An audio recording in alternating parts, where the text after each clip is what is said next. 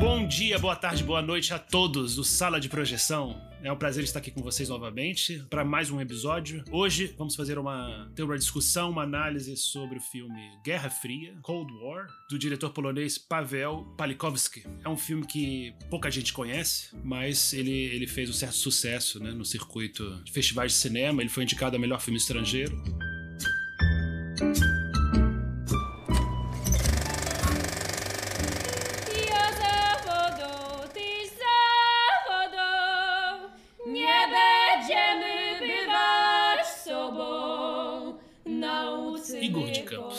Pero queria saber como é que você tá e quais são as suas impressões sobre esse filme. Olá, todo mundo. Bom dia, boa noite é, a todos e todas que estão nos escutando. Tudo bem por aqui? Tudo bem aqui no Brasil? Tudo bem dentro da medida do possível, né? Eu não gostei muito desse filme, não. Eu, eu admito para vocês, sabe? Eu esperava que eu fosse gostar desse filme, mas achei um filme muito bonito. Ele é visualmente muito bonito. Eu acho que a cinematografia dele é muito, muito bem feita, muito linda. Ele tem um trabalho de montagem que eu acho muito interessante também. Eu acho que o Diego talvez ele vai entender o peso disso que eu vou dizer agora, assim. Eu achei o filme chato. Eu achei o filme monótono. O cara que gosta de Wim Wenders e assiste Andrei Tarkovsky para passar o tempo porque é bacana. não quero, não quero falar mal do filme. Assim, é um filme que eu recomendaria para as pessoas, porque ainda assim eu acho que é um filme bem feito, ele é bem produzido, ele tem uma trilha sonora muito bonita, tecnicamente ele é muito bom, e eu acho que o filme ele termina e você tem a impressão de que você assistiu algo realmente diferente, bonito, né? mas ainda assim, particularmente eu não gostei muito dele não. André Vicente,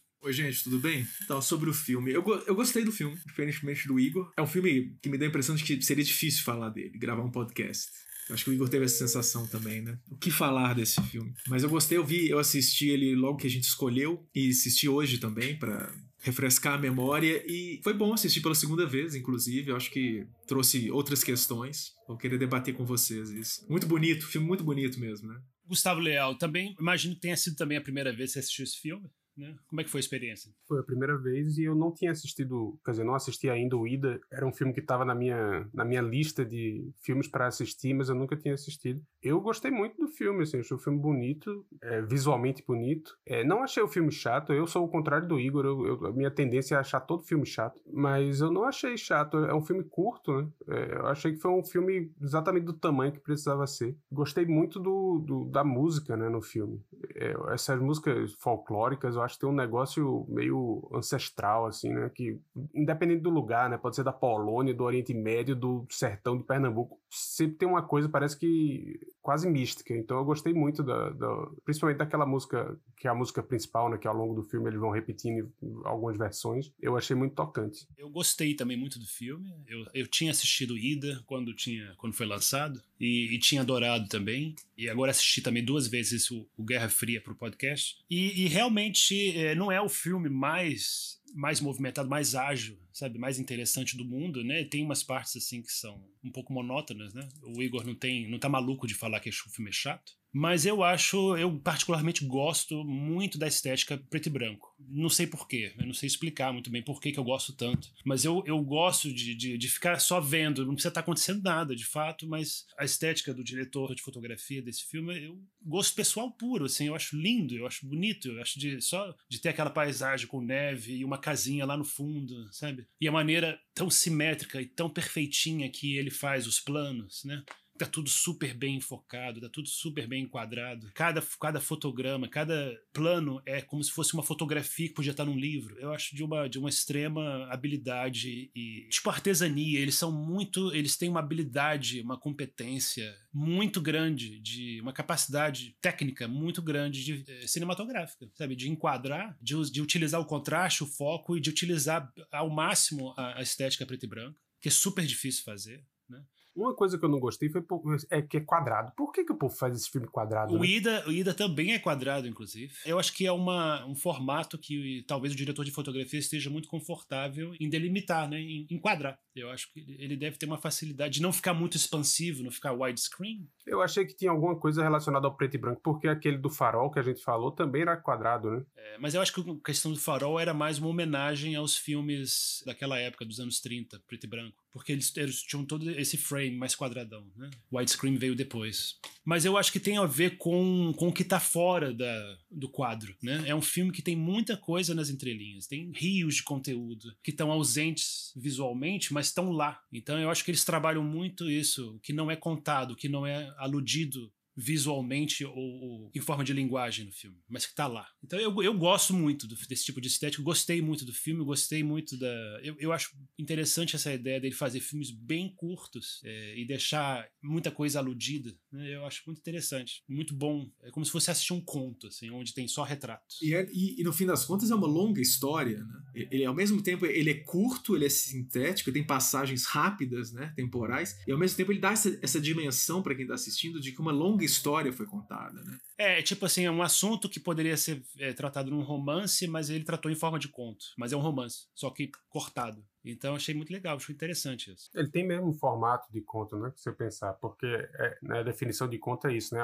Acontece alguma coisa que muda as circunstâncias e o conto é, é, é esse pega esse momento do, onde acontece alguma coisa que muda tudo, né? E, é, e, a gente não sabe, por exemplo, se ele era, se ele tinha um relacionamento com aquela mulher lá do, da orquestra, né? Da, do, do, grupo musical de dança. É, mas enfim, chega a menina, ele se apaixona pela menina e aí é, muda completamente a história dos dois. aproveitando esse, esse, esse gancho do Gustavo né, como esse filme não é super bem conhecido de todo mundo, a gente talvez eu possa tentar fazer um resumo dele rapidinho, né? Vocês me ajudam se eu esquecer alguma coisa importante. É o personagem principal, o Victor, com a, a parceira dele, né? E eles estão passeando pela, pelo interior da Polônia em busca, tentando montar um grupo de música folclórica, né? Tentando achar cantores e dançarinos no, no interior da Polônia. Pessoas que realmente são da. que moram na região, não não estão em busca de cantores profissionais ou dançarinos profissionais. É, eles parecem que estão em busca assim, de, de reconstituir o, o, espírito da Polônia, né? Que a, as músicas das montanhas eles falam, né? Do povo, né? A música folclórica. Porque eu acho que tem, tem essa, essa intenção de criar uma identidade também é, nacional e de raiz, porque é o momento da Polônia complicado, né? Depois da guerra, né? No início da Guerra Fria. Então acho que a, havia essa, essa busca de uma, de uma identidade, né? Política e cultural. Wołałem,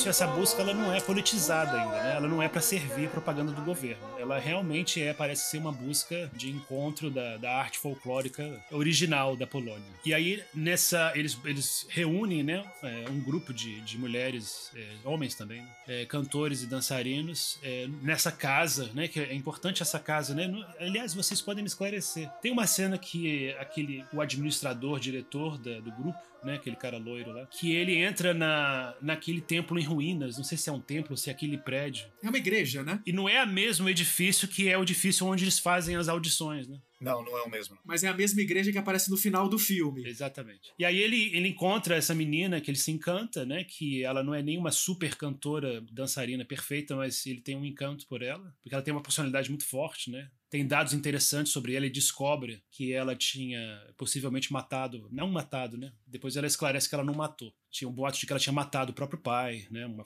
uma facada, e que ela tinha sido presa. E ela tem uma maneira de ser muito autêntica, muito espontânea, mais autoconfiante. Que ele fica encantado com ele, e eles começam uma relação. E aí o grupo ele se ele, ele evolui para um não evolui no sentido de ficar melhor, mas ele, ele muda, né? Porque o governo comunista polonês vai ficando cada vez mais intensamente comunista. Então eles querem usar, tem uma decisão de que o grupo ele tem que ser, ele tem que passar a mensagem de que o povo precisa homenagear, eles precisam cantar temas em homenagem a aos grandes líderes comunistas, né? A Stalin. Vira um instrumento de, de propaganda política. Né? Eles viram um instrumento de propaganda política, exatamente. Então, a partir desse momento que eles começam a pensar em fugir. O grupo ele, ele, ele perde aquela característica do povo, né? Característica mais folclórica e mais antropológica e, e ganha uma, um viés totalmente propaganda política, né? De suporte do, do governo polonês e, e como se fossem relações públicas para agradar a Rússia, né? Agradar a União Soviética. E aí eles pensam, especialmente ele, né, o Victor, eles pensam em fugir daquele grupo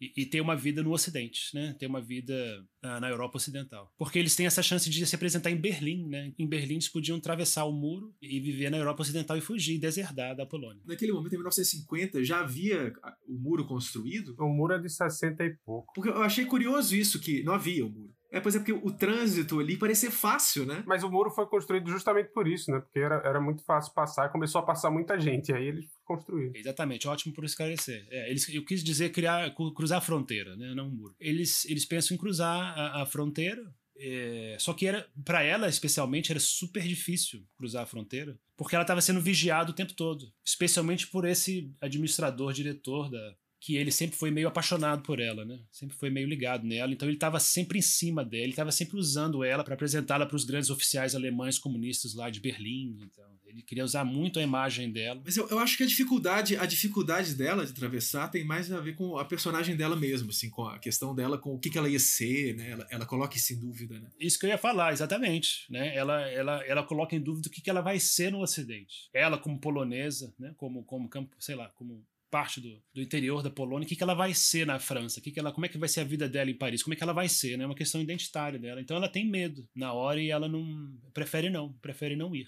E aí depois eles se reencontram, né? Tem uma série de reencontros na França. Então eles, na França eles têm uma chance de Finalmente ela consegue um dia, depois de vários anos, né? Ela, ela se casa com um, um italiano, né? E consegue ir legalmente para Paris. E lá em Paris eles começam a realmente ter um romance de fato, né? E eles têm essa chance de ter essa vida ótima a dois. Livre e aparentemente super cool, porque ele, ele, é ele se transforma em músico, né? Ele era o, o maestro da orquestra, né? Do grupo de dança e, e música folclórica antes na Polônia, e aí na, em Paris ele se transforma num, num músico, um pianista de bar, de jazz. E eles começam a viver juntos e ela se transforma em cantora. Ele, ele, ele tem essa ideia de fazer um disco com ela, né? E eles acabam realmente, ele acaba produzindo um disco onde ela, ela canta várias canções em francês, inclusive. Mas eles têm uma vida profundamente meio infeliz, né? Eles não conseguem ter uma relação É conflituoso, né? Esse, esse, essa guerra fria do filme, ela, ela é o pano de fundo de toda a história, porque está, está no meio da Guerra Fria, mas para mim é, é também uma alusão à relação deles. Tem, tem uma guerra fria entre eles, né? Em que eles se amam e se odeiam ao mesmo tempo, e há, e há uma tensão que não permite que o relacionamento fique tranquilo, calmo, baseado no amor só. É, né? tem, um, tem um conceito da época da Guerra Fria que eu acho que é muito bom, que é, é, Mutually Assured Destruction, né? É, como é destruição é, mútua garantida, né? Assim, que era por conta do arsenal soviético né? e o arsenal americano, o, arsenal nuclear, que eles tinham meio que mantinham os dois arsenais de, de, de modo que se um atacasse o outro, o outro ia conseguir destruir e ia todo mundo ser destruído. Então ninguém se atacava por causa disso. Mas eu acho que eles, o, a- o relacionamento deles também é um pouco de destruição mútua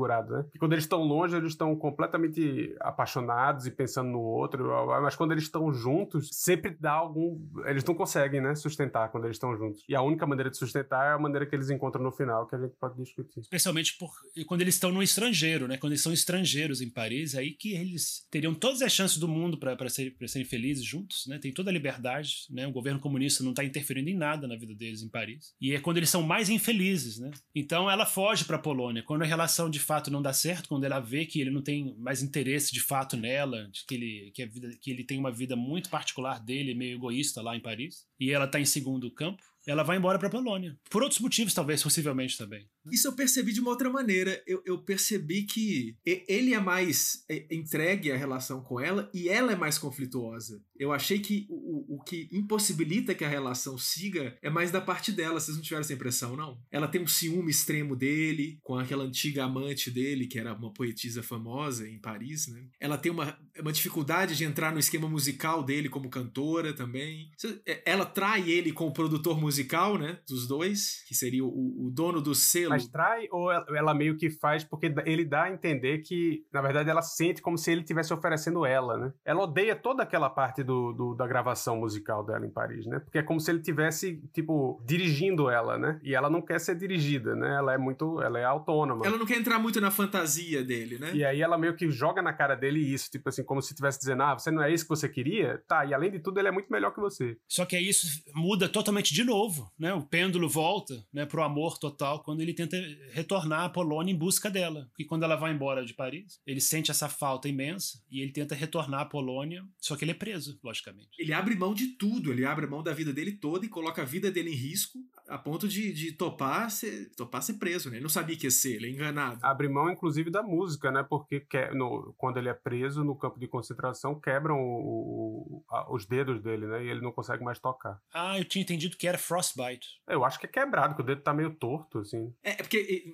para as pessoas que estão ouvindo a gente, o filme ele é cheio de, de vazios, né? De coisas não ditas. Aí eu tenho uma, uma tese sobre isso, porque o, o filme ele é feito pelo diretor, como a gente estava falando antes, em, em, uma espécie de homenagem à, à, história da vida de amor conflituosa dos pais dele, né? E, e não sei se com você se passa isso. Quando a gente tenta recapitular a vida dos nossos pais, ou pelo menos isso vem, isso a gente faz de forma inconsciente até, né? Preencher certos vazios da história dos pais, da genealogia nossa. É sempre assim, é sempre é cheio de não ditos, né, e não falados. E a gente acaba preenchendo com fantasias, querendo ou não. Então acho que esse filme, ele é uma, uma forma do diretor ter, é, vamos dizer assim, colocado em arte, né, na arte do cinema, é, essas fantasias que todo mundo faz a respeito da, da, da história pregressa, né, dos pais, etc. Da, da origem, né, eu, eu, vim desse casal, o que, que é esse casal? Vou tentar entender o que, que é isso. Então acho que o filme tem essa estrutura de, do, dos gaps, né, dos vazios que não, nunca é contado pra gente, né. E outra coisa também, a música, né, a música é muito presente presente no filme. Eu não sei que, que músico que fala isso, né? Que ele fala que é mais importante do que as notas e os sons são, são os silêncios da música, né? Então o filme ele tem essa estrutura de silêncios, né? Ele é... John Cage. Desculpa, quem? John Cage, é, é, compositor norte-americano, ele falava isso, que os silêncios eles são a parte mais importante da música. Inclusive, o John Cage tem uma obra que se chama 4 minutos e 33 segundos, que são 4 minutos e 33 segundos de absoluto silêncio. Pois é, mas esse daí...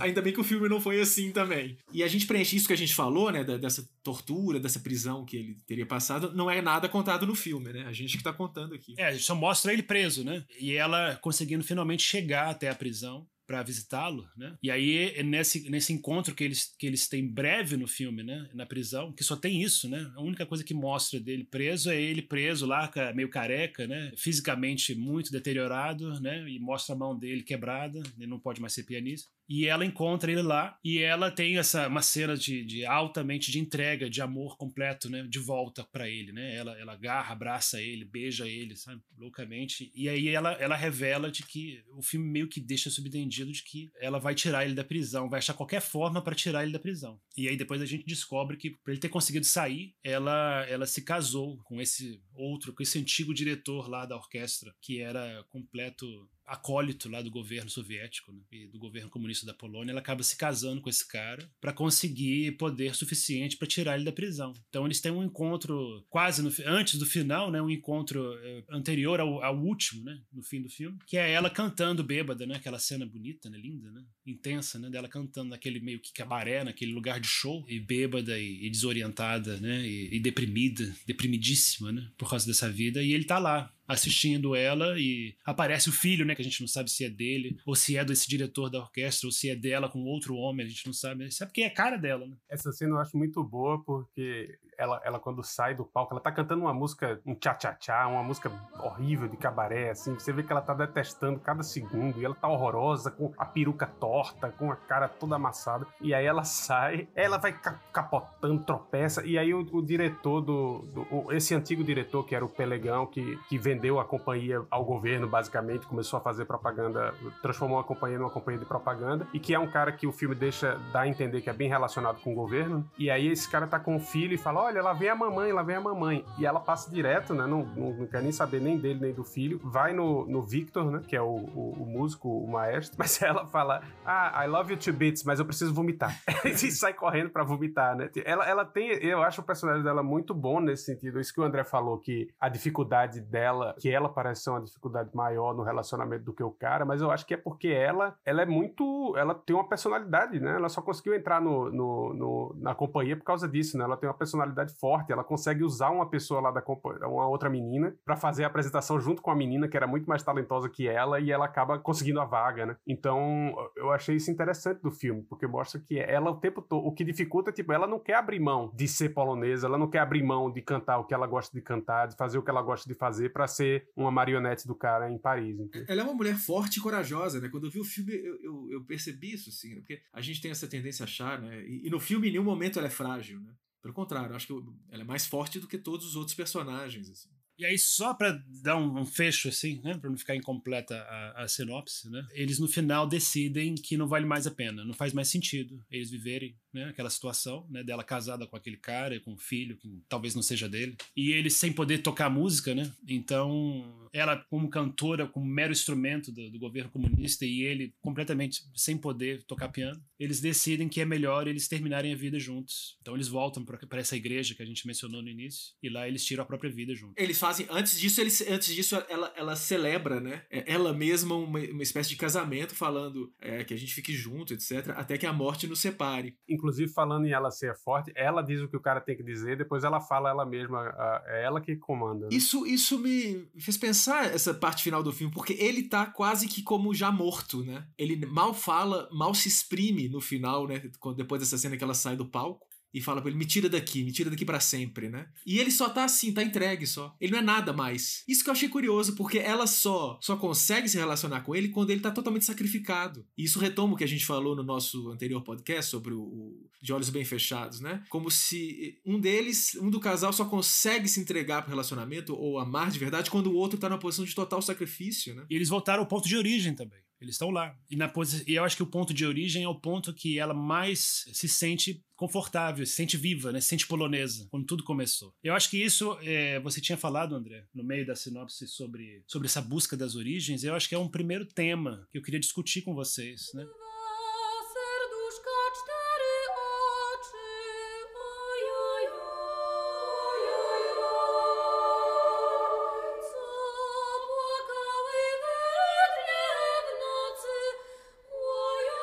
Essa descoberta que vocês estavam falando sobre essa tentativa de criar uma narrativa sobre o que, como é que eram seus pais jovens, sobre o que, que é os seus pais. De que, de que amor eu nasci. É um tema muito forte, muito forte para esse diretor. E pelo que assim li muito brevemente, né, superficialmente sobre esse diretor, ele também ele é um cara que viveu muitos anos na Inglaterra e recentemente, não sei quanto tempo atrás, ele retornou à vida na Polônia. Ele, ele retornou também, ele fez uma viagem, uma jornada de retorno à Polônia e hoje em dia ele mora lá. Então, para ele é um tema interessante isso, né? o retorno às origens do, da familiar e às origens da sua pátria também, né? Voltar rodeado da sua cultura, descobrir da onde você veio de fato, em termos de família e nação, né? E cultura. Então, o que eu ia perguntar para vocês é sobre isso, né? Minha pergunta é sobre esse desejo de estar rodeado da sua cultura, de fazer parte da sua cultura, mesmo que não isso não sendo garantido de que a sua felicidade está aí. Ao mesmo, às vezes é o contrário, às vezes você é infeliz, é mais infeliz, é mais difícil a vida no seu país, mas você ainda assim prefere. Fazendo isso um paralelo também com o amor. É, mesmo sendo hiper difícil a vida a dois, você ainda prefere estar tá com a mulher que você ama. Mesmo sendo super difícil a vida na Polônia, você ainda assim prefere estar tá lá e ter sua vida na Polônia. Não, mas essa questão da origem, né? Do, do... E, e, como o filme se origina e termina, né? As duas, não cenas iniciais e finais, mas elas estão realmente nos extremos, que é aquela cena da igreja, né? A igreja em ruínas. Né? Uma, um, um, dos, vamos dizer assim, das respostas que a religião dá é a resposta para a origem e para o destino do homem, né? Do homem, da mulher, do ser humano. Então eu acho que essas duas cenas, que são cenas que não tem diálogo, não tem muito história acontecendo nelas, eu acho bem sutil e, e, e diz muito, lança a gente para um outro nível que não tá muito óbvio no filme. Que é, primeiro, por que, por que essa seleção da cena da igreja? E como ela é construída? Vocês lembram disso? Que quando, no começo do filme, quem entra é o administrador, né, do grupo de, de músicos. Ele, ele entra na igreja e ele olha para uma parede em que há uma figura um santo, alguma coisa assim, né? E, e você só vê os olhos da figura, né? Porque a parede está tá, a, tinta, o mural está decomposto e você só vê os olhos. E depois tem uma. uma a câmera mostra o, o teto da igreja, que forma um círculo, né? A cúpula da igreja ela tá quebrada e tem um círculo com um buraco, né? Vocês lembram disso? E no final acontece a mesma coisa, só que ao contrário. A câmera pega primeiro o círculo e depois os olhos dessa figura na, na parede. E aí tem essa cena da, vamos dizer assim, do casamento que eles celebram, né? Eu acho interessante porque eu acho que a igreja também meio que aponta a igreja é em ruínas, né? Mas ainda tá lá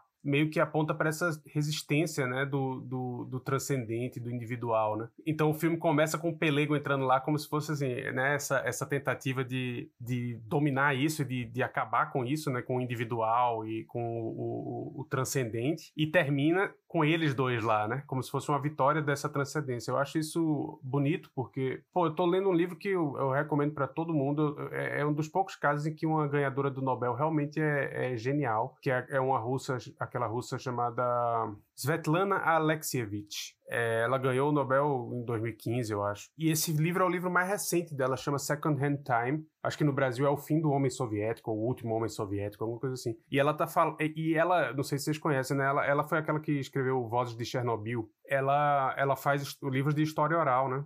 Ela entrevista as, as, pessoas, né? Então ela não vai atrás de documento, de nada, ela só, ela só entrevista as pessoas que viveram o momento histórico. E nesse livro ela está entrevistando pessoas que viveram o fim da União Soviética, né? Década de 90 ali, o momento em que a União Soviética ruiu e ela está entrevistando jovens, velhos, gente que viveu a vida toda na União Soviética, gente que não, não, sabe nem o que é a União Soviética. E é justamente um livro sobre isso, sobre o individual, né? No meio dessa. A gente fala de Stalin, fala de União Soviética, fala de Guerra Fria, como coisas gerais, né, assim, termos históricos importantíssimos, ela tá entrevistando as pessoas, né? E é talvez o livro mais triste que eu já vi, porque tá todo mundo certo, tá todo mundo errado, né? cara que, que acha que foi um que foi a pior coisa que já aconteceu acabar a União Soviética tá certo. O cara que acha que a União Soviética era um absurdo tá certo. Tá todo mundo certo, porque in, no nível individual é tudo um sofrimento do cacete, né? É tudo uma dificuldade de, de adaptação e de, assim, de encontrar um sentido pra vida. Então, eu, esse, esse filme, para mim, tá lendo esse livro, fez muita diferença, assim, de assistir esse filme. Porque é isso, você vê a, a menina tá muito mais ligada à Polônia. Né? Ele também, mas ele parece um pouco mais, mais de boa com deixar a Polônia naquele momento, né? Mas ela, você vê, hesita muito, né? Tipo, quem é que eu vou ser na França? Inclusive, uma hora o confronto dela com a amante poeta dele em Paris, ela fala, né? Não, eu vivia muito melhor na Polônia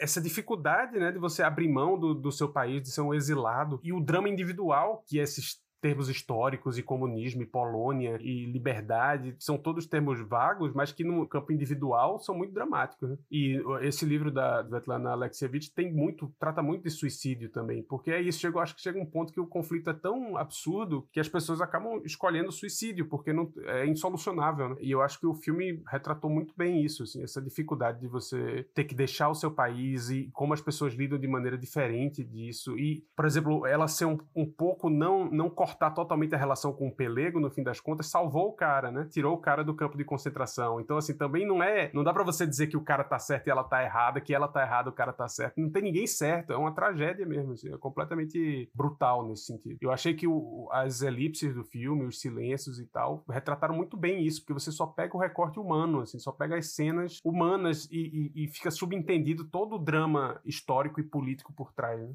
É, porque um pouco é, o comunismo ele fez um pouco, fez muito isso, né? Ele cortou a relação do povo também não só consigo mesmo, com, com a individualidade, né? Mas também com essa faceta transcendental, com a faceta religiosa, né? Então eu acho que a, a igreja em ruínas é como se fosse o, o, o, sagrado na Polônia, né? A Polônia sagrada, a terra sagrada está em ruínas, né? Não, e a Polônia é, é o país ultracatólico, né? Assim, sempre foi, inclusive quando o comunismo acabou, em parte por causa de um movimento católico. Então isso na Polônia Polônia tem mais impacto ainda. E por que eu estava retomando essa questão da, da imagem da igreja? Porque eu acho que tem, tem, como tem esse paralelo entre a Guerra Fria histórica e a Guerra Fria do relacionamento deles, essa dimensão do sagrado, tanto na Polônia foi eliminado, né?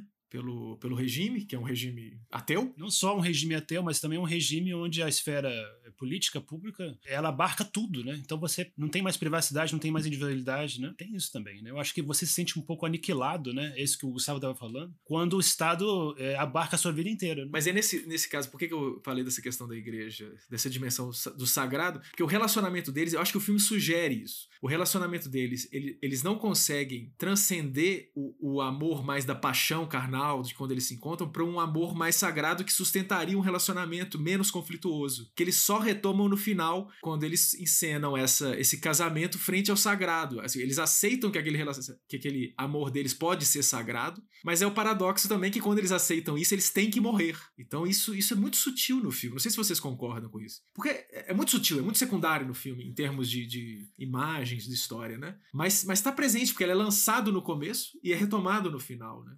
Eu acho que o filme meio que deixa a pergunta de tipo, se, se não existisse a, as circunstâncias políticas, né? Como é que teria sido o amor deles, né? Se eles não tivessem sido obrigados por circunstâncias políticas a viver essa vida conturbada de exílio, de volta. Eu acho que é uma questão interessante, né? Porque não seria o amor deles, né? Seria outra coisa. É, o amor deles é esse amor mesmo, específico. Eu acho interessante que o diretor escolheu é, que os dois se suicidassem, né? Porque os pais dele, na vida real, morreram os dois no mesmo ano, em 89, se não me engano, né? Que é justamente o fim do, do comunismo, né? Eles morreram junto com. com é, e, e inclusive, botou o nome, do, o nome dos personagens, é o nome dos pais deles. Zula e Victor.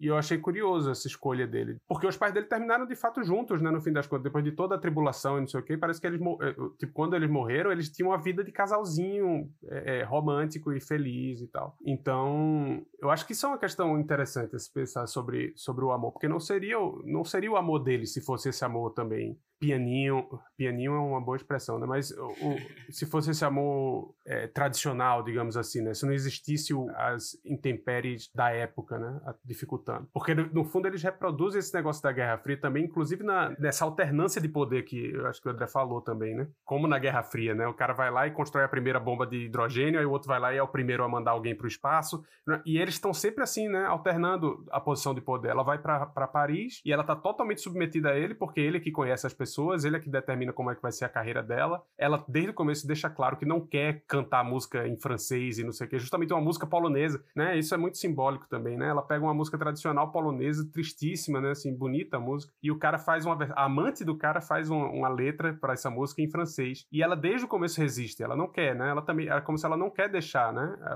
Essa coisa polonesa. Ela não quer deixar o- a raiz dela polonesa. Então ela tá numa posição inferior, né? Uma posição sub- é, submissa. E aí, quando vai pra Polônia, o cara tá totalmente submisso num campo de concentração, dependendo dela pra conseguir ser, ser, ser libertado. Então, eu não sei. Eu acho que isso, isso é, é o amor deles mesmo, né? Não sei se seria a solução. Tanto que eles, no final, é, escolhem se matar, porque eu acho que eles pressentem que agora que tal, supostamente eles poderiam viver juntos tranquilamente, não, não, não vai funcionar. É, a impossibilidade, né? É, é impossível transcender aquele amor que eles tinham, conflituoso, né?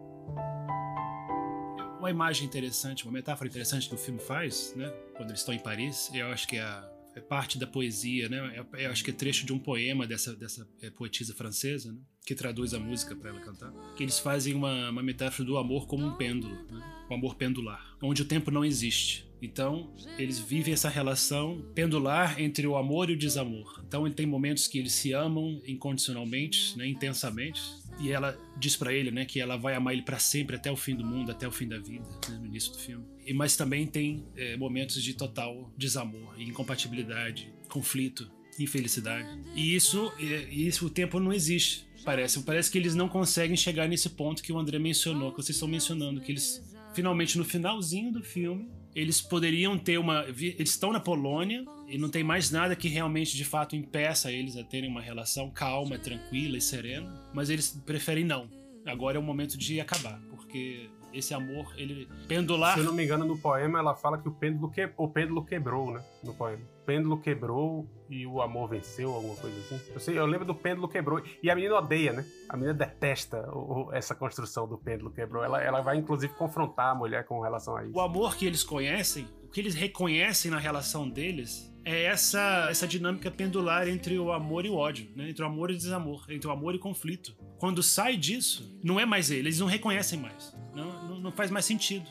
Eu acho que isso espelha muito o que ele fala um pouco sobre os pais dele. Que é esse tipo de amor que as pessoas se encontram, se apaixonam, se amam, se casam. E a relação é um pesadelo, é tormentosa, é quase incompatível. E é definida por conflito, conflito, conflito. Mas eles não conseguem se sair, não conseguem se. Eles não conseguem quebrar isso. Tanto juntos ou separados. Então, ou seja, o tempo não existe, a relação não evolui. A relação é sempre essa.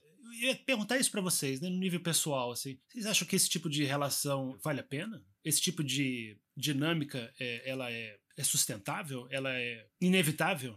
Ou é melhor não viver isso estar sozinho? Inevitável em que sentido que você fala? Por exemplo, eu, a gente inclusive vai colocar um áudio agora pra vocês, né? Eu fiz essa pergunta, fiz esse questionamento pra uma, uma colega nossa, uma amiga nossa que gosta de ouvir o nosso podcast, né, colega ouvinte, sobre isso, né? A nossa querida amiga Ana Caroline Galli dos Santos. Perguntei pra ela o que, que você faria se você se encontrasse alguém que você tivesse completamente apaixonado e você começa uma relação e o amor é correspondido e você acaba se casando com essa pessoa. Só que você descobre que a relação é tumultuosa, é tumultuada, é conflituosa, é incompatível. Tem muito mais é, infelicidade e, e conflito e briga do que, do que paz, do que serenidade. né? É uma relação muito, muito passional, muito emotiva. E perguntei pra ela: você acha que vale a pena? Você acha que o amor é suficiente? Se se há amor correspondido, é o que é, e a realidade é essa, e você tem que viver isso até o fim? Ou você pode se retirar e procurar outro tipo de amor?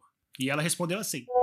Oi, é, assisti o filme, eu gostei bastante. Quando a gente conversou antes no trabalho, estava muito fácil e para mim era muito rápido afirmar que eu preferia ficar sozinha a viver uma relação que, que era um pesadelo, de muita incompatibilidade. Mas isso porque eu já vivi algumas relações em que, depois de bastante coisa ter acontecido, coisas boas e coisas difíceis, a minha conclusão foi que, apesar de ter amor, não era o suficiente. Esse amor não era o bastante para sustentar uma relação saudável ou que fizesse sentido sustentar. Ficou pesado, assim. E eu saí de um casamento assim, saí de outras relações, enfim. Mas do jeito que tá colocada essa hipótese, agora depois do filme eu fiquei pensando, é quase como se a gente tivesse como saber antes ou durante, né, enquanto vive a relação ou antes mesmo de passar por um período de relacionamento. E eu acho que a gente não tem como saber antes. Talvez a gente só consiga tomar uma decisão de se retirar de uma relação que tem amor, mas que é insuportável, ou difícil, ou muito dolorida, quando isso passa a ser o foco, quando essa dor ou esse peso ou aquilo que não tá legal ocupa um espaço maior. Eu não sei se a gente sabe disso muitas vezes enquanto ainda tá vivendo e tentando e apostando em outras coisas. A minha resposta hoje é: se eu já sei que a incompatibilidade é muito grande e que as coisas não vão melhorar e que apesar de viver coisas muito bonitas e momentos de encontro, vai ser muito pesado e tem um preço e um custo muito alto, principalmente um custo emocional, eu digo que não. Por outro lado, eu acho que tem momentos em que isso a gente não consegue tomar essa decisão, fazer essa escolha. Então, o exemplo que eu te dei, uma amiga minha que eu lembro muito de quando ela estava num relacionamento bem complicado, que para todo mundo que estava em volta e até para ela não tinha uma possibilidade de um futuro leve e saudável junto com essa pessoa, mas ela dizia: é, eu não consigo ficar sem ele. Eu prefiro passar por tudo isso tendo ele ao meu lado, inclusive para brigar com ele e, e ver se ele consegue fazer algum tipo de reparação do que ficar sozinha, do que bancar que é, eu sou mais eu, ou que eu, eu posso querer mais, ou que essa relação não é o suficiente para mim. E aí, naquele momento, a escolha que ela fez foi ficar ao lado dele até o momento em que isso passou a não fazer mais sentido, e aí sim ela se retirou. Mas aí eu acho que o motivo da retirada dela não foi essa hipótese, né? não, não foi porque a incompatibilidade era grande, mas tinha amor e aí valia mais a pena pelo amor. Foi por outros motivos, assim. Então ficam aí alguns pontos que o filme trouxe para mim. Então, beijo, tchau, tchau, valeu. Ana Caroline, ela, ela acha isso. O que, que vocês acham? Eu não sei, eu acho que isso é uma, é uma generalização muito grande, assim. Não sei, eu usaria dizer que, que eu preciso de mais dados para poder pensar essa questão, porque estou é, lembrando aqui da frase do Tolstói, a famosa frase do Tolstói no começo do Ana Karenina, né, que todas as famílias felizes são iguais, mas cada família infeliz é, é, infeliz à sua maneira. Eu acho que tem é, tipos, tipos de. Me remete a uma outra frase de um outro escritor que eu li recentemente, né, o Thomas Ligotti, escritor, escritor norte-americano falando do horror. Eu falo que o horror é uma experiência muito subjetiva e cada um carrega dentro de si o seu próprio a sua própria versão do inferno eu acho que, que relacionamentos ruins um relacionamento ruim conflituoso cheio de conflitos atribulado um relacionamento agressivo um relacionamento violento uh, eu não sei eu acho que, que isso depende muito do, do, relacionamento assim em outras palavras eu acho que depende muito do tipo de inferno que você carrega dentro de você e que você projeta na outra pessoa se vale a pena ou não. Esse é o tipo de pergunta eu concordo com a Carol. Uh, é o tipo de pergunta que você faz que você se faz após o término do relacionamento isso me lembra um pouco também o tipo de pergunta, o tipo de questionamento que o personagem principal de um filme que eu gosto muito, que inclusive assistindo é, esse filme, né, o Cold War, eu lembrei muito desse outro filme, que é A Insustentável Leveza do Ser, personagem do Daniel Day-Lewis. Né? Ele se pergunta se ele deve ou não ficar com a personagem da Juliette Binoche, da, da Teresa. E aí ele, ele, ele começa a digressionar, ele fala, se eu tivesse duas vidas, em uma vida eu ficaria com ela, e na outra vida eu daria um fora. E depois eu, eu, eu pesaria essas vidas, e, e, e, aí, aí sim eu saberia qual que valeu mais a pena. Se a vida que eu vivi com ela ou se a vida que eu vivi sem ela. Eu acho que você tem que passar por isso, você tem que viver as duas vidas, assim, sabe? E aí no final dessas vidas você mede, assim, sabe? Qual foi a vida melhor, qual que valeu mais a pena. Ou seja, no final dos contos é uma impossibilidade, né? Você aposta, né? Você aposta que aquela escolha que você fez, seja por quais motivos, é a melhor escolha que você poderia fazer dentro dessas circunstâncias. E você aposta que é isso, esse, esse é o caminho da felicidade. Mas é, é uma aposta, claro, assim, como toda aposta, assim, é, é um salto no escuro. Você flerta o tempo todo com uma série de impossibilidades. Eu acho que, que a felicidade de todas as impossibilidades que você pode perseguir na sua vida talvez seja mais sedutora, mas ao mesmo tempo seja a que talvez mais vale a pena, sabe? Entre você perseguir uma quimera, que é a felicidade em um casal, assim, a felicidade num casamento, a felicidade num relacionamento, e você não perseguir, você não fazer nada, talvez seja melhor você perseguir do que você não fazer nada. Mas eu não sei, eu tô aventando aqui, é muito baseado na minha experiência também. Eu, eu concordo, inclusive, essa é a minha postura com relação à vida, né? Assim, eu tenho um certo fascínio por essas pessoas que encaram a vida de frente, né? Ou como tu falou, saltam no escuro, ou enfrentam a vida, tentam conquistar a vida. Eu tenho uma relação de mútuo respeito com a vida, né? A vida fica lá, eu fico aqui, a gente tenta não se, se mexer muito um com o outro. Que seria um pouco esse, essa questão da felicidade, né? Óbvio que a vida é uma péssima, é, é péssimo, péssima coisa fazer negócio com a vida, porque você acaba, ela acaba lhe atacando em algum momento. Mas eu tento ao máximo ter essa felicidade, é, essa felicidade razoável, né? Assim, tentar o mais confortável e feliz possível. Mas se todo mundo fosse assim, a gente não ia ter nem literatura nem cinema, né? Essas histórias de amor passional e irracional e louco, essa galera que vai pra cima da vida, essa galera que não tem medo, os Vinícius de Moraes da vida que casa 85. Quem é que aguenta, meu Deus do céu, casar oito vezes, né? Mas ele casa, ele não quer saber, ele é apaixonado. Eu acho muito bonito de, de, de ver essas pessoas, mas na televisão, né? No, no, no livro. Eu acho que na vida real é muito é muito sofrido, como o filme mostra, né? Que, que de fato é sofrido. Pra mim, eu não queria, não, mas vai lá. Ótimo, depois escreve um livro e eu leio. Porque eu concordo exatamente com o que você falou, Igor. Eu acho que as pessoas têm que viver para saber. Mas é interessante isso, né? É, Esse contraponto do Gustavo. Um exemplo é, real, concreto, né? Eu tenho um colega aqui no meu prédio que ele é, já tem 37 anos e ele tem uma intenção de, de se casar um dia, né? De constituir família. Ele é solteiro ainda.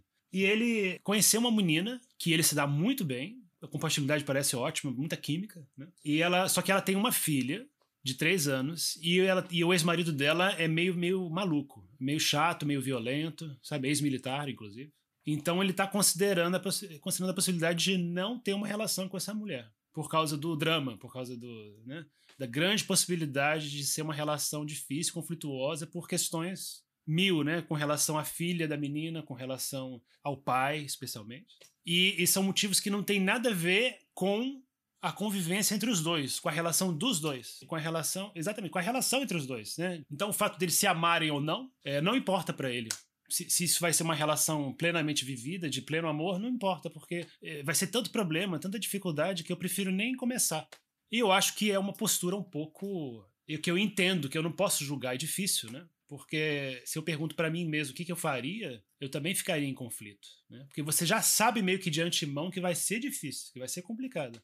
Mas você vai e, e mergulha, igual vocês, o Igor e o Gustavo estão falando, né? Se você é, é um desses românticos e poetas, artistas, e vai vai com tudo, e vive com. E não importa se tem pai maluco, ex-marido doido ou não. Mas acho que isso é um pouco o que Carol falou, meio que de uma sabedoria que você adquire com a vida, né? De saber com, o, o, o, que é que, o que é que você quer para você, entendeu? Porque não é que uma coisa seja pior que outra. Se você lembrar dos seus relacionamentos passados, tá, as coisas que você lembra são geralmente as coisas mais dramáticas, né? Isso é a vida, né? O que você lembra da vida são, são os, os pontos dramáticos, pro, pro bem e pro mal, né? Mas é uma sabedoria que você adquire. Você não, sei lá, tem gente que vai até o fim da vida querendo isso, né? Consegue sustentar isso. Mas, como é no meu caso, e é um pouco, acho que o que, que a Carol falou, é isso chega um ponto que você já pensa de antemão, entendeu? Você já tem experiência suficiente para saber o que é que vai o que é que vai funcionar com você, o que é que não vai, e é uma escolha que você faz abrindo mão dessa, de todo esse resto, entendeu? É uma aposta que você faz, você não tem como saber. Às vezes esse cara e essa mulher iam ter a, a história de amor mais fantástica da, do, da história do, do planeta, mas... Agora, no filme, os dois personagens eles têm uma, uma convicção muito forte, de fundo para toda essa decisão, essa história de amor deles, que é, ela, você lembra duas cenas que representam muito bem isso. Ela tem uma a cena em que ela tá naquela primeira festa em Paris, em que ele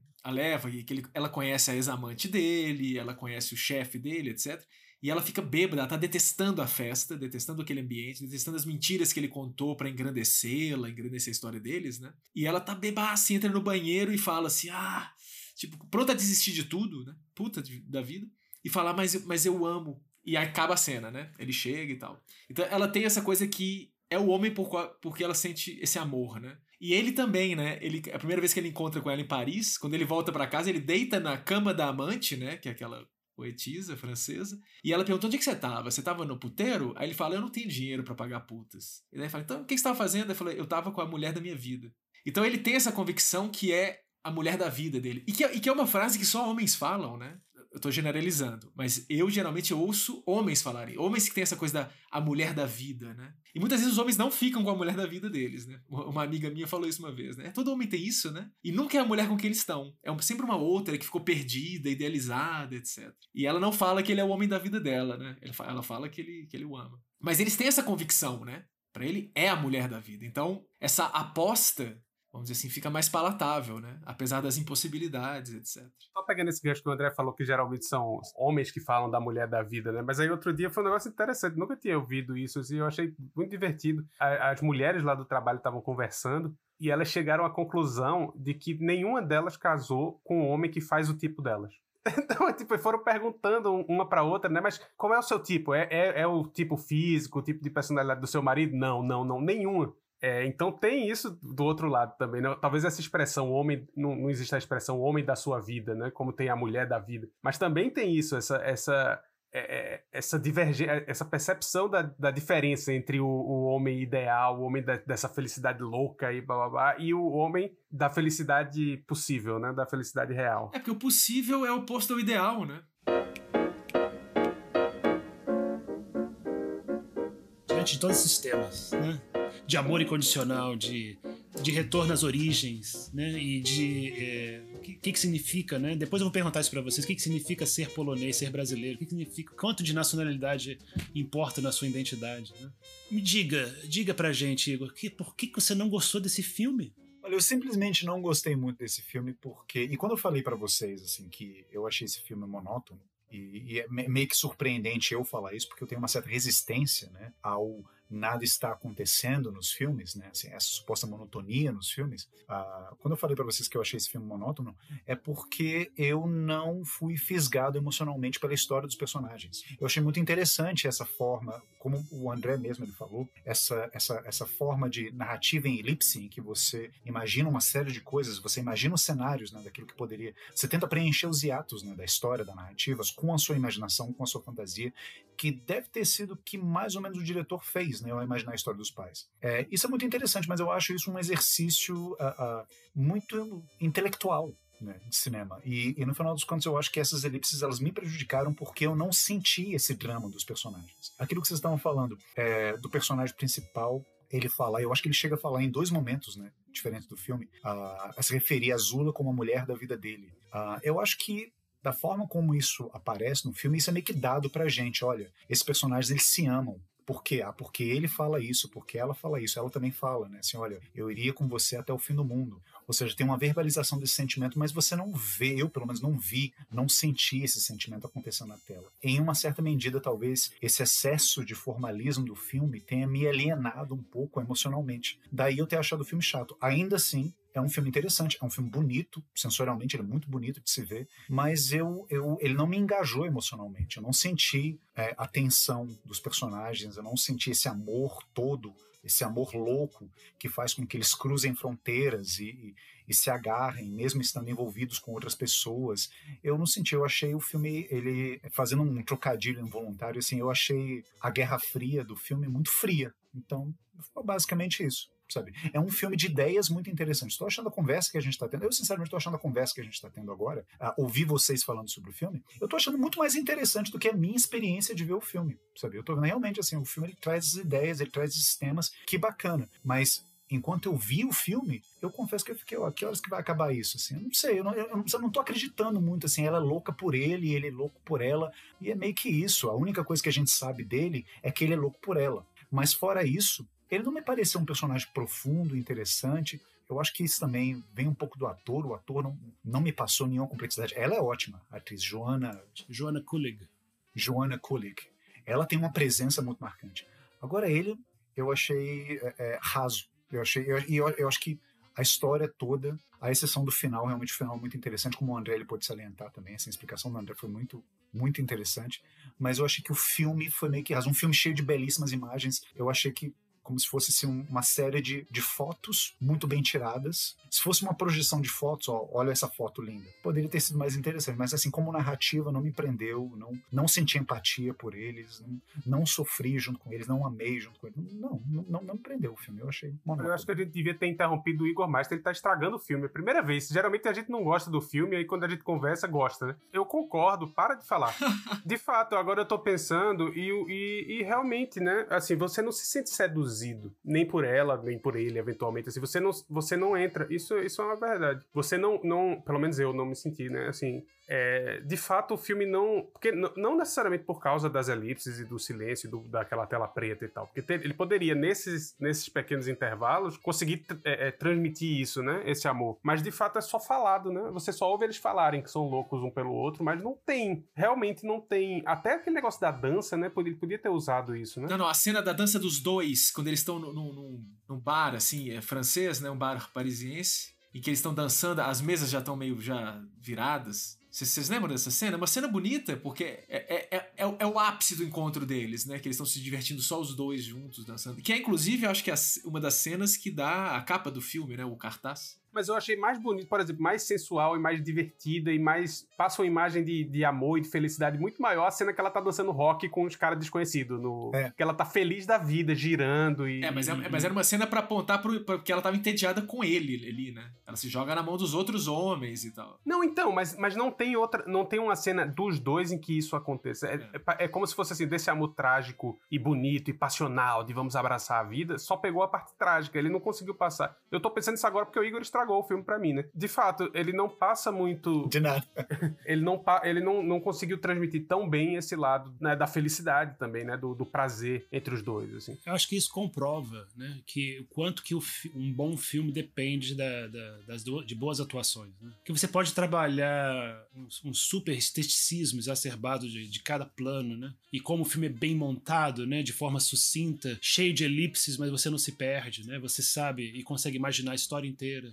E, você usa sua imaginação, como eu estava falando, e consegue realmente construir né, uma história de vida dos, dos, dois personagens. Né? Que isso não é suficiente se os atores não convencem. Né? De fato, eu concordo. Eu acho que ela, assim, ela, eu, eu sim, eu senti paixão nela. Eu achei que a atuação dela foi intensa, foi muito boa. Inclusive as cenas de silêncio, as cenas carnais, né? As cenas que ela beija ele, que ela. As cenas de sexo, é a única cena de sexo entre os dois no filme. Eu acho que ela tá, tá super no personagem, mergulhada, e a atuação dela eu acho perfeita, excelente. É, ela é mais carismática, né? Mas ele, ele me passou. Eu não achei que a atuação dele foi ruim, eu achei que ele, ele é muito casmurro, né? Mas ele me passou, ele me passou uma sensação de que tinha uma vida interior nele. Ele tem aquela coisa parada, fala pouco, olhar. Eu achei interessante isso, assim. Que eles são diferentes. Esse, esse é um ponto também. Eles não são iguais, eles não têm o mesmo carisma. Eles são seres diferentes, personalidades diferentes. E por isso também que há essa tensão. Vocês não acharam? Não? O filme me tocou muito. Não, e, e quando, e, quando tu falou eles são diferentes, eu pensei que tu estava se referindo aos poloneses, porque tem isso também, né? Eles são poloneses. Sim, pode né? ser. Pode ser também uma. Isso também tem a ver com uma decisão estilística do diretor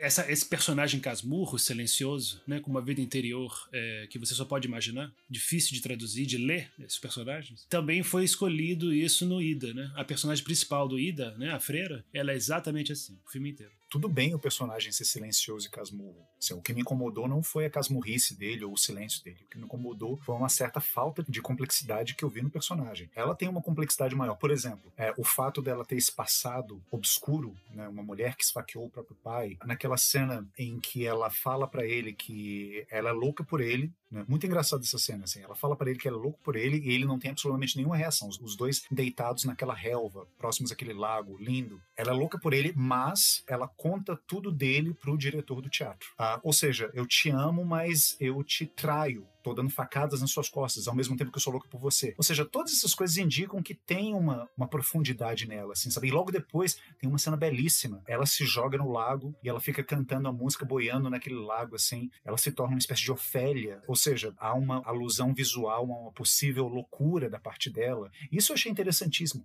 Agora, ele não tem essa mesma complexidade. Qual é a grande cena dele? Né? O que, que aponta que ele pode ter um passado obscuro, de repente? Ou, ou que ele tem desejos conflituosos? Não, nada, sabe? Então, assim, o amor dela por ele, sabe, não me convenceu. No sentido que eu entendo por que, ele é louco por ela. Porque ela é de fato fascinante. Se, não, se ela não dissesse isso pra câmera, sabe, ó, oh, eu sou louca por esse homem, eu amo ele, eu não saberia. Eu não, eu, eu não vi química.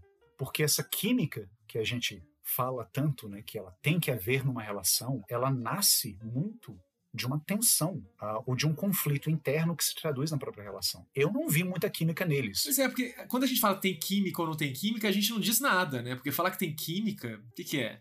Tem um lado da química que é a química sexual ou a química dos corpos, né? a coisa do cheiro, do toque. Isso existe, vamos dizer assim, esse lado da química no sentido de, de, que há dois corpos com as suas químicas e que se atraem, vamos dizer assim. Tem esse lado. Mas quando a gente fala de química, é algo como você falou. Tá ali, aconteceu. No filme é isso. Está ali, a gente tem que aceitar que existe, né? Eu acho que é mais por esse lado, assim, é uma coisa meio inexplicável, né? Não, mas é, é você vê isso em histórias. É, me reportando aqui a um filme que eu já citei agora há pouco, né? Aquele Insustentável Leveza do Ser. Assim, eu achei esses dois filmes parecidos, né? No sentido porque são filmes que eles têm esse plano de fundo, né? Assim, uma, um regime comunista muito rígido em um filme, em, em, um país do leste europeu, é, apesar de que a Polônia não é exatamente, nem Polônia nem Tchecoslováquia são exatamente leste europeu, né? São mais centro-europeu. E essa transição geográfica que os personagens fazem, né? Eles vão de um país a outro, meio que num gato e rato, assim, sabe? Então, me lembrou um pouco Insustentável do Ser. Mas só que no, no Insustentável do Ser, uh, eu, eu vi claramente, assim, na narrativa, né, que havia uma química entre os personagens. No momento em que ela se fragilizava mais, ele ficava mais, ele se afastava mais dela, ele ficava mais relutante de abraçar aquela relação. Aí, de repente, havia uma inversão dos papéis, ele ia atrás dela e ela fugia. Ou seja, havia uma tensão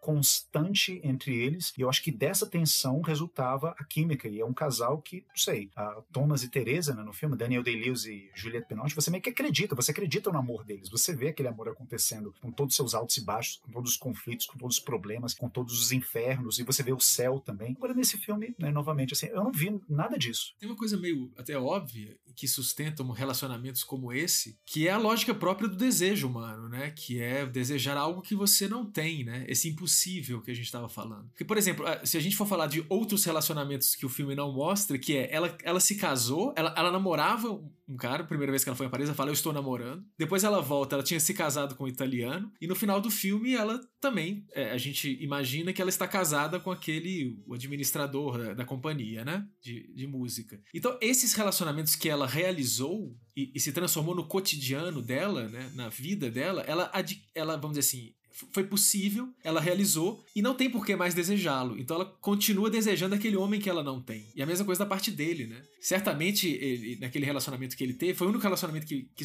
que, é sugerido dele, né? É com a, a poetisa que faz a tradução da música. Ele chega um dia na casa dela, deita na cama, você vê que eles estão numa rotina, né? Ele saiu, ele volta, ela tá dormindo, ele fala que estava com a mulher da vida dela. Ou seja, ali não tem mais desejo, porque ele já tem aquela mulher. Você só deseja o que você não tem. Então tem isso né? tensão de, de, conseguir, mas se afastar. Então o desejo se, é, se acende novamente e eles se encontram e o desejo acaba, eles se afastam. Então essa dinâmica do desejo, né, que é, é como a gente funciona. Não, isso está perfeito, mas eu concordo com o Igor porque tu falou eh, se acende novamente. Eu acho que para se acender novamente seria bom que o diretor tivesse pelo menos mostrado no começo que não, não ficasse subentendido, entendeu? Que ele mostrasse um pouquinho, assim. Porque realmente, nenhuma daquelas cenas ela canta para ele, mas não é uma cena de, de apaixonamento, de sedução. Pelo contrário, é uma cena triste, é uma música triste, e ela depois canta a música russa e tal, mas não tem nada assim desse. E de repente ele já aparece se comendo num banheiro, sei lá onde. É, então, não rolou, né? E aí, logo depois já é o negócio dela dizendo que tava traindo ele, falando a, a, sobre ele pro diretor, né? Pro, pro administrador da companhia e tal. Então já entrou na, no inferno e no trágico e não sei o quê, sem antes construir melhor esse apaixonamento dos dois, né? É, que é uma coisa que eu não tinha me chamado a atenção até o Igor arruinar tudo. Porque eu acho que ele,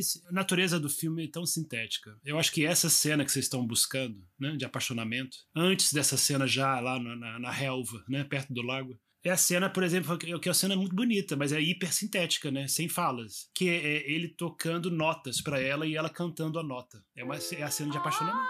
Ah, eu, eu, fui, eu fui de alguma maneira. Eu percebi que eu fui tocado pelo filme, porque ah, uma semana depois do filme eu comprei um piano. Só queria retomar uma coisa rapidinho antes, né, da gente terminar. Porque uma das, um, dos, um dos aspectos pelos quais ela ela decide ser infeliz lá na França com ele, né? Não consegue achar um momento de harmonia entre os dois. É, é o fato dela ser polonesa, né? O fato dela não se sentir ela mesma em Paris. Então ela precisa estar na Polônia para se sentir com a identidade, para sentir ela mesma, para sentir que ela é ela. Então a nacionalidade e a, e a cultura dela estão muito enraizada na sua identidade. E não é o caso de, de, todo mundo. Né? Por exemplo, nós, a gente tem muita abertura a outras culturas, tem muita curiosidade de aprender outras culturas e de estar em contato com outras culturas. Né? Então, alguém que tem uma, uma identidade muito enraizada na sua nacionalidade, na sua pátria, na, na, cultura onde você foi criado, onde nasceu, elas inclusive têm dificuldade de aprender outros idiomas, né? Isso aparece um pouco no filme, né? Ela não, não fala um francês muito bem feito e ela não faz questão de aprender francês, ela não quer cantar em francês. E eu, por exemplo, me sinto num momento que eu queria muito estar rodeado de volta da minha cultura, às vezes sendo difícil a vida no Brasil. Toda vez que eu falo com alguém que está no Brasil, fala, tá uma bosta aqui, tá muito ruim. Eu mesmo assim queria retornar, eu tenho eu tô sentindo um desejo de retorno. Mas eu acho isso normal, Diego. Eu fiquei cinco anos em Paris e eu sentia isso também. Você tá no Japão, cara. O Japão é muito diferente. Paris não. Paris, você convive inclusive com brasileiros lá. Mas a gente tem essa, essa coisa das origens, de estar tá mergulhado no, nas pessoas falando a sua língua, amizades, família. É normal, eu acho. E quem vive no, no fora do país está sempre nessa condição do, do extraditado, né? Você parece que você está tá fora da sua identidade e tal. Até que ponto o lugar onde você nasceu e foi criado está dentro. É, é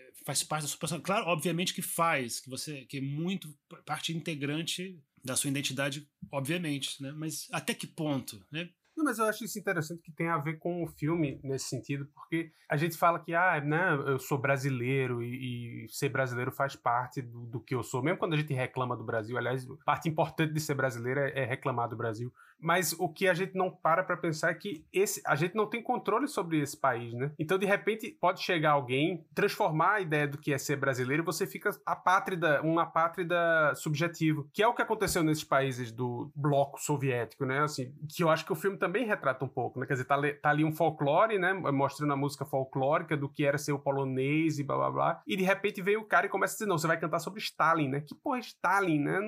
Eu sou católico, polonês religioso, né? e de repente eu tô falando de estar. Então, de repente, ser polonês se transforma em outra coisa, né? E você acaba ficando meio apátrida sentimental. Esse, aquele livro que eu falei, do, do, do, Second Hand Time, retrata muito bem isso, assim, como fica todo mundo apátrida. Os caras que cresceram e viveram dentro do mundo soviético, de repente tá no mundo capitalista brutal, assim, violento. É, não consegue nem se comunicar com a nova geração, porque é um, uma perspectiva tão diferente do que é a vida e do que você tem que fazer e tal. E eu sinto um pouco isso, assim, né? Eu já vai. Quanto tempo eu tô fora do do Brasil. Vai fazer oito anos agora que eu tô fora do Brasil. Eu sinto um pouco que o Brasil virou outra coisa, né? Que Brasil é Para que Brasil que eu vou voltar? Porque a gente só ouve relatos do Brasil, né? É, por mais que a gente volte. E até essa coisa do, das elipses, né? Dos retratos, eu acho que isso é, me tocou porque pra gente é muito assim, né? A gente volta pro Brasil a cada ano de férias. Então eu vou vendo as, as, as mudanças quase como um retrato mesmo, né? Então, assim, eu saio do Brasil, o Brasil era a bola da vez, né? Porra, gente ia ser o país do, do futuro finalmente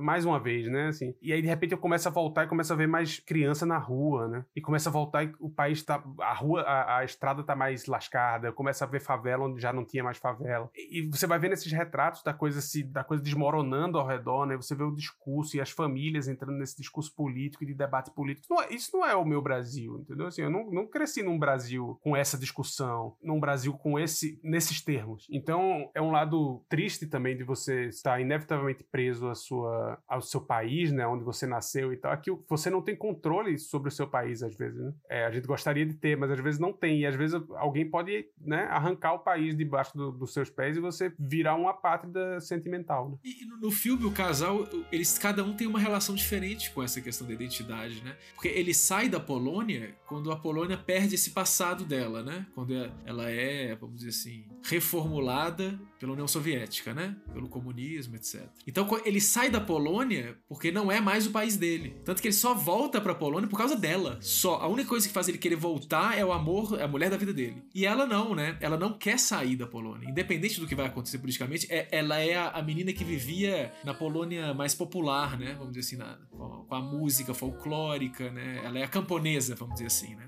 Então, para ela, a Polônia não se transformou. Ela aceita que aquele regime vai chegar, ela vai participar daquilo, ela vai inclusive casar com o cara que é alinhado com o regime, e pra ela não tem importância, né? Então a relação é diferente, né? Ele tem uma relação mais, inclusive, eles são, eles são de classes diferentes, né? Na Polônia. Ele é o. é- Ela é uma menina pobre do campo, vamos dizer assim, né? Ele é um cara de uma elite cultural. Tem, tem essa, essa diferença, né? E essa diferença de relação com a identidade com o país também. A gente se relaciona com o Brasil assim, né? A relação da- das pessoas da, da elite é diferente da relação da pessoa do, das classes mais baixas, mais interioranas. É, então existem vários países no final das contas. Né? Mas é uma, é uma forma com certeza diferente de lidar com a identidade, certamente dos dois.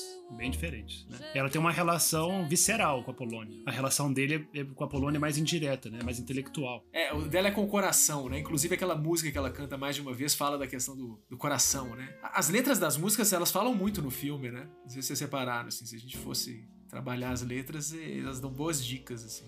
Dwa serduszka, cztery oczy. Ojojoj.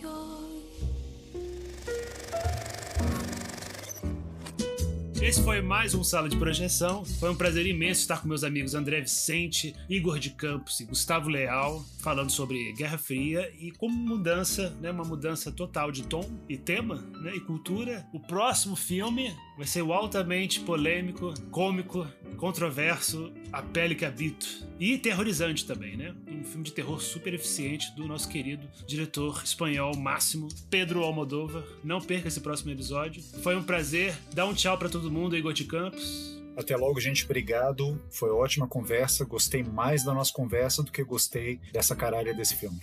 Maravilha. Gustavo Leal. Valeu, gente. Gostei mais do filme do que da nossa conversa, mas até a próxima. André Vicente, muito, muito obrigado. Um prazer ter você aqui. Dá um tchau pra todo mundo. Abraço, gente, nossos ouvintes e a vocês. Falou. Um abração.